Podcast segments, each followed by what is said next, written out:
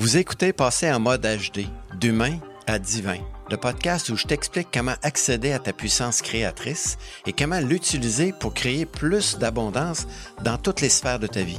Je suis George Wright et dans ce podcast, je te montrerai comment devenir une meilleure version de soi et de créer la vie de rêve, celle que tu désires. C'est un rendez-vous des entrepreneurs, des chefs d'entreprise et des leaders désireux de créer un impact stimulant et durable dans leurs relations. Bonjour à tous et bienvenue dans l'épisode numéro 16 du podcast « Passer en mode HD, d'humain à divin ». Aujourd'hui, on va rentrer dans quelque chose d'un petit peu plus abstrait parce qu'on va parler du conscient puis de l'inconscient. Puis il y a quelque chose qui circule beaucoup depuis quelques années, puis on parle de la pleine conscience. Je vais essayer de démystifier quelque chose qui est abstrait en quelque chose, mettre ça un peu plus concret, pour que ce soit facile pour notre cerveau qui aime bien des images concrètes pour pouvoir mieux comprendre le processus. Puis évidemment, la pleine conscience, c'est en évolution. L'homme que je suis aujourd'hui n'est pas celui qui était là hier, parce que hier, j'ai écouté un podcast, puis j'ai écouté une émission à la télévision qui m'a permis de prendre conscience de quelque chose. Et ça, je veux beaucoup insister là-dessus aujourd'hui. C'est ce que je vous partage. Ce que je vous transmets comme information, c'est ce qui semble juste pour moi aujourd'hui. Peut-être que demain, je vais avoir une prise de conscience, puis ma conscience va m'amener ailleurs et je vais enseigner les choses différemment. Mais à partir du moment où je vous enseigne, où je vous partage ce que je sais, c'est ma croyance à moi. Vous êtes libre de prendre ou de ne pas prendre parce que nous sommes des êtres libres. Nous avons le choix de choisir ce qui résonne pour nous. Et je vous invite fortement à entendre ce qui résonne pour vous, qui fait du sens pour vous. Pour bien d'autres personnes, ça peut ne pas faire de sens. Je donne un exemple. À un moment donné, j'ai fait une formation dans une entreprise. Il y avait 12 personnes. Puis à la fin, j'ai eu une note de 10 sur 10 par 10 personnes sur 12. Puis 2 personnes ont dit que je ne devrais plus avoir le droit de faire des formations. Pourtant, c'est la même formation, mais les gens n'ont pas reçu l'information de la même façon que les 10 autres personnes. Je n'ai aucun jugement à porter sur la façon que les gens reçoivent l'information. Ils l'ont reçu avec leur conscience de l'époque. Peut-être qu'aujourd'hui, ils recevraient l'information, puis ça ferait du sens. J'ai, moi, suivi beaucoup d'ateliers de croissance personnelle ou de développement de soi, et une des phrases que j'entendais souvent, c'est « reste ouvert ». Je sais ce que ça veut dire en français « reste ouvert », mais concrètement, ça veut dire quoi dans l'essence? Comment je le vis, ça, de rester ouvert? Ça a pris presque 3 ou 4 ans avant que je comprenne ce que ça voulait dire. Et la compréhension, quand on fait « ah, là, je comprends », c'est plus mental, ça devient intégré, et là, la conscience peut passer à autre chose, et là, je sais ce que c'est que de rester ouvert. Une situation m'arrive, j'ai le choix de me fermer, de fuir, figer ou attaquer, comme on a vu dans l'autre, ou j'ai le choix de rester ouvert, d'essayer d'entendre comment l'autre me parle, d'entendre ce qu'il me dit, puis d'essayer de comprendre et non de répondre. Donc, j'écoute pour comprendre et non pour répondre. Ça fait partie du podcast, l'épisode où j'ai parlé de la communication puis l'écoute active. 90% de nos résultats puis de nos actions dans notre quotidien viennent de programmation inconsciente. Ça veut dire qu'il y a beaucoup de choses que je fais au jour le jour qui sont inconscientes, qui sont mécaniques. Donc, 10% de notre façon de fonctionner, c'est la mémoire fonctionnelle. J'ai pas besoin de réapprendre à écrire, à lire, à conduire mon véhicule. Bien souvent, pour conduire notre véhicule, on dit « mais je suis passé par où? » Parce que c'est automatique. Ça, c'est 10%. Puis 90%, c'est ce qu'il y a en dessous. Puis je donne souvent l'exemple du iceberg pour illustrer le 90-10. C'est que je demande à un enfant de 6-7 ans de me dessiner un iceberg. Il va faire une ligne sur une feuille, puis il va me dessiner la partie qui est émergée. Parce que ça, c'est sa conscience de ce que c'est qu'un iceberg. Mais en réalité, l'iceberg est à 90% sous la surface. Puis 90%, c'est ce que je suis quand je rentre en relation avec les gens. Puis en entreprise, souvent, je vais insister sur ce point-là. Parce que je dis, la personne qui est en face de toi va te montrer 10% de qui elle est. 90%, ça va être à toi de le découvrir, de questionner, de t'intéresser à la personne pour aller découvrir pourquoi elle agit comme ça. Parce que l'action, elle vient de 90% de son inconscient. Donc, le 10%, c'est la volonté puis la mémoire fonctionnelle. Il y a des choses qu'on a besoin, qu'on sait, qu'on fait mécaniquement. Exemple, vous habillez le matin, vous mettez votre pantalon, quelle jambe vous mettez en premier, vous n'avez plus besoin de réfléchir à ça, c'est devenu un automatisme, vous mettez la jambe gauche, systématiquement, vous allez toujours faire la même chose. Mais il y a des gestes comme ça qu'on fait à répétition. On se brosse les dents. Pourquoi on se brosse les dents toujours de la même façon?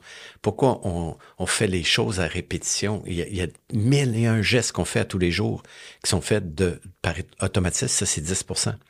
Parce que 10%, c'est notre mémoire fonctionnelle, puis 90%, c'est notre mémoire inconsciente. Donc, c'est tout ce qui est submergé, qui est en dessous de la surface, qu'on ne voit pas nécessairement de la personne. Qu'est-ce qu'il y a dans cette partie-là? C'est là que ça devient un peu plus abstrait, là. On parle de... En fait, la conscience, là, je sors une parenthèse par rapport à ça, la conscience, ça peut gérer à peu près 40 informations à la seconde. Donc, j'ai 40 informations que je peux gérer à la seconde. C'est l'odeur dans la pièce, la couleur, la forme des gens qui sont là. J'ai à peu près 40 informations. Et le subconscient ou l'inconscient, lui, il va gérer jusqu'à 40 milliards d'informations. Donc, est-ce qu'on s'entend que 40 milliards d'informations, il en passe beaucoup d'informations dans l'inconscient qui vont avoir une incidence sur mes actions? Donc, on va voir d'où peuvent provenir ces actions-là. Puis, en fait, on peut avoir tout ce qui est le subconscient. Le subconscient, c'est un exécutant. Pour moi, le subconscient, c'est un exécutant. Tout ce que je donne à mon subconscient ou tout ce que j'ai inscrit dans mon subconscient depuis que je suis au monde, ça devient un programme. Exemple, quand j'étais jeune, moi, on disait que j'étais un brise-fer. Donc, dès que je touchais à quelque chose, je le brisais. Pourquoi? Parce que j'avais dans mon subconscient la croyance que j'étais un brise-fer. Donc, je brisais tout ce que je touchais. Donc, je ne rentrerai pas dans les détails parce qu'on pourrait en parler pendant des heures. Et qu'est-ce que j'ai fait pour le changer? Ben, j'ai travaillé, comme j'expliquais dans l'autre épisode, c'est que j'ai commencé à créer quelque chose de différent parce que j'ai le pouvoir de changer mes croyances. Fait que j'ai changé cette croyance-là.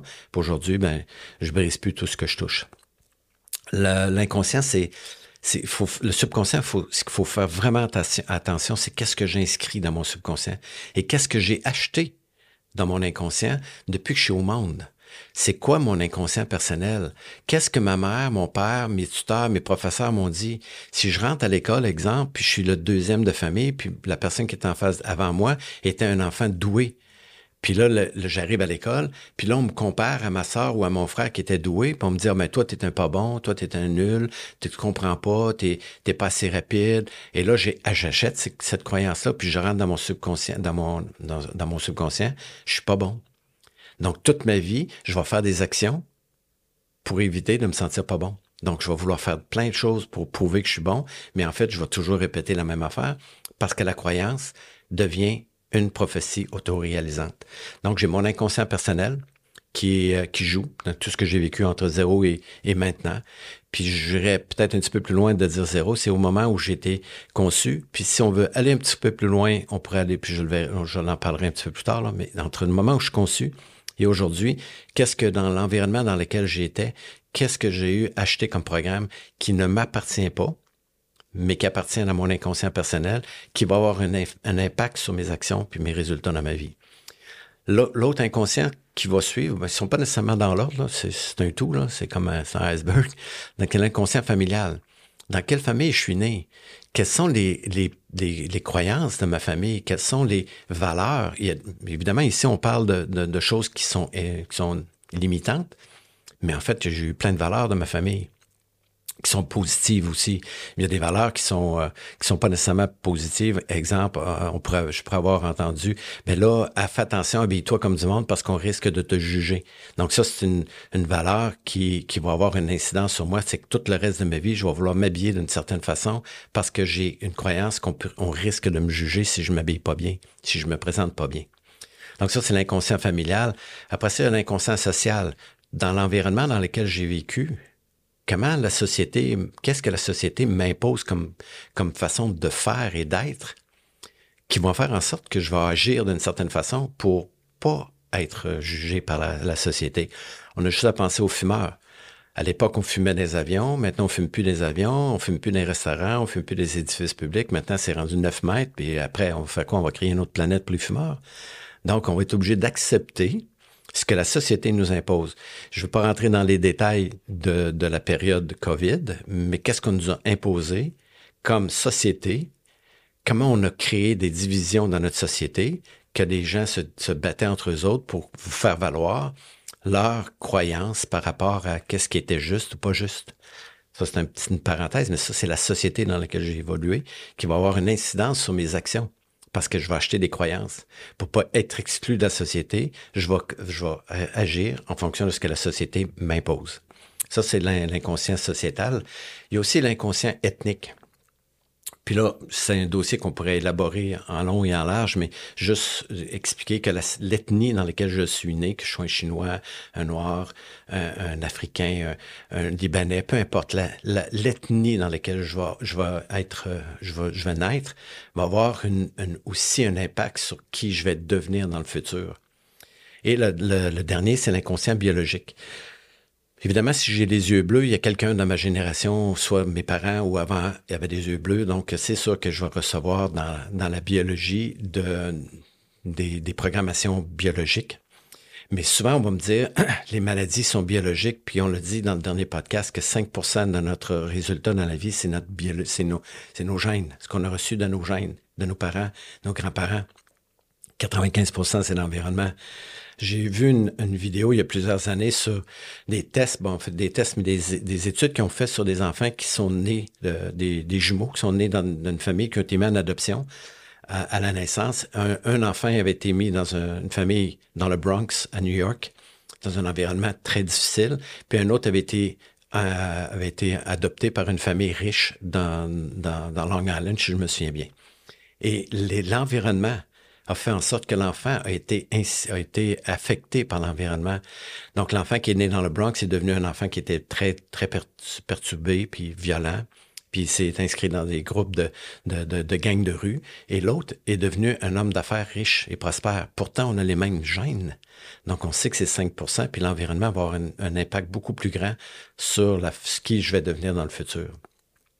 Et il faut apprendre à se détacher de l'inconscient biologique, familial, personnel, ethnique et sociétal, parce que c'est ça qui va programmer. Mais ce qui est le plus important dans le subconscient, ce qui est intéressant de comprendre, c'est que cette partie-là de moi est connectée à la source de qui je suis. Qui je suis, on le dit dans un des podcasts, je suis un être d'amour, un être de joie, un être de lumière. Et cette grande partie-là de moi qui est restée connectée à la source de qui je suis, c'est une partie de moi qui s'est incarnée. Et cette partie-là de moi qui est restée connectée à la source, c'est à travers mon inconscient qu'elle me parle. Tu sais, on se couche des fois le soir et on dit « Donne ça à ton subconscient puis il va te trouver la solution. » En fait, ce qu'on dit, c'est « Donne la situation que tu trouves difficile à ton subconscient qui est connecté à la source de tout, qui est reliée à la source d'amour, de conscience universelle, et elle va te donner par la suite la réponse à ta question. Fait que l'inconscient, c'est la partie de nous qui est connectée à la source. Donc, on peut aller chercher l'essence de qui on est, pas la personnalité qui s'est formée, mais l'essence de qui on est, et on est un être avec un potentiel illimité. Et à partir du subconscient, on peut réactiver ça et d'être plus connecté à qui on est vraiment. Donc, la pleine conscience va avoir une incidence sur moi, sur mes actions, sur mes résultats, et aussi peut avoir une incidence sur les relations que je vais avoir avec les autres. Parce que si je suis un être d'amour, de joie et de lumière, c'est fort probable que c'est ce que je vais offrir aux gens. Mais si je suis dans mon inconscient de blessure, de petit gars qui se sent rejeté, mais ça se peut que j'aie peur du rejet et ça se peut que je me fasse rejeter parce que c'est normal, c'est une loi. Puis on en parlera éventuellement quand j'expliquerai la loi d'attraction, comment moi je la vois. Je dirais, nos propres valises ne sont pas lourdes. C'est lorsqu'on porte les valises de quelqu'un d'autre que ça devient lourd. Donc, je vous laisse avec cette phrase-là. Essayez de voir quelle est la valise que vous portez, est-ce qu'elle vous appartient? Est-ce qu'elle appartient à quelqu'un d'autre? Si oui, vous pouvez la laisser, puis porter juste votre valise et vous allez voir que votre valise, elle est légère parce qu'on est des êtres d'amour, de joie, de lumière et des êtres de paix. Une bonne réflexion, bon débarras pour les valises et on se revoit la semaine prochaine sur un autre sujet qui me fascine aussi. À la semaine prochaine. Merci d'avoir pris le temps d'écouter le podcast jusqu'au bout. Si tu es rendu ici, c'est que le sujet t'a probablement intéressé. Ma mission est évidemment d'impacter le plus positivement possible les leaders de ce monde. Si tu veux contribuer à ma quête, je t'invite à partager ce podcast avec tes connaissances, tes amis, via les réseaux sociaux. J'aimerais aussi lire tes commentaires. Puis si tu avais un sujet que tu aimerais que je traite, il me fera plaisir de l'adresser lors de mes prochains épisodes. Si tu peux aussi me rejoindre sur mon site web qui est wrightexpert.com, sur mon Facebook commercial, sur mon LinkedIn et aussi sur ma chaîne YouTube. Et au plaisir de te revoir dans les prochains épisodes.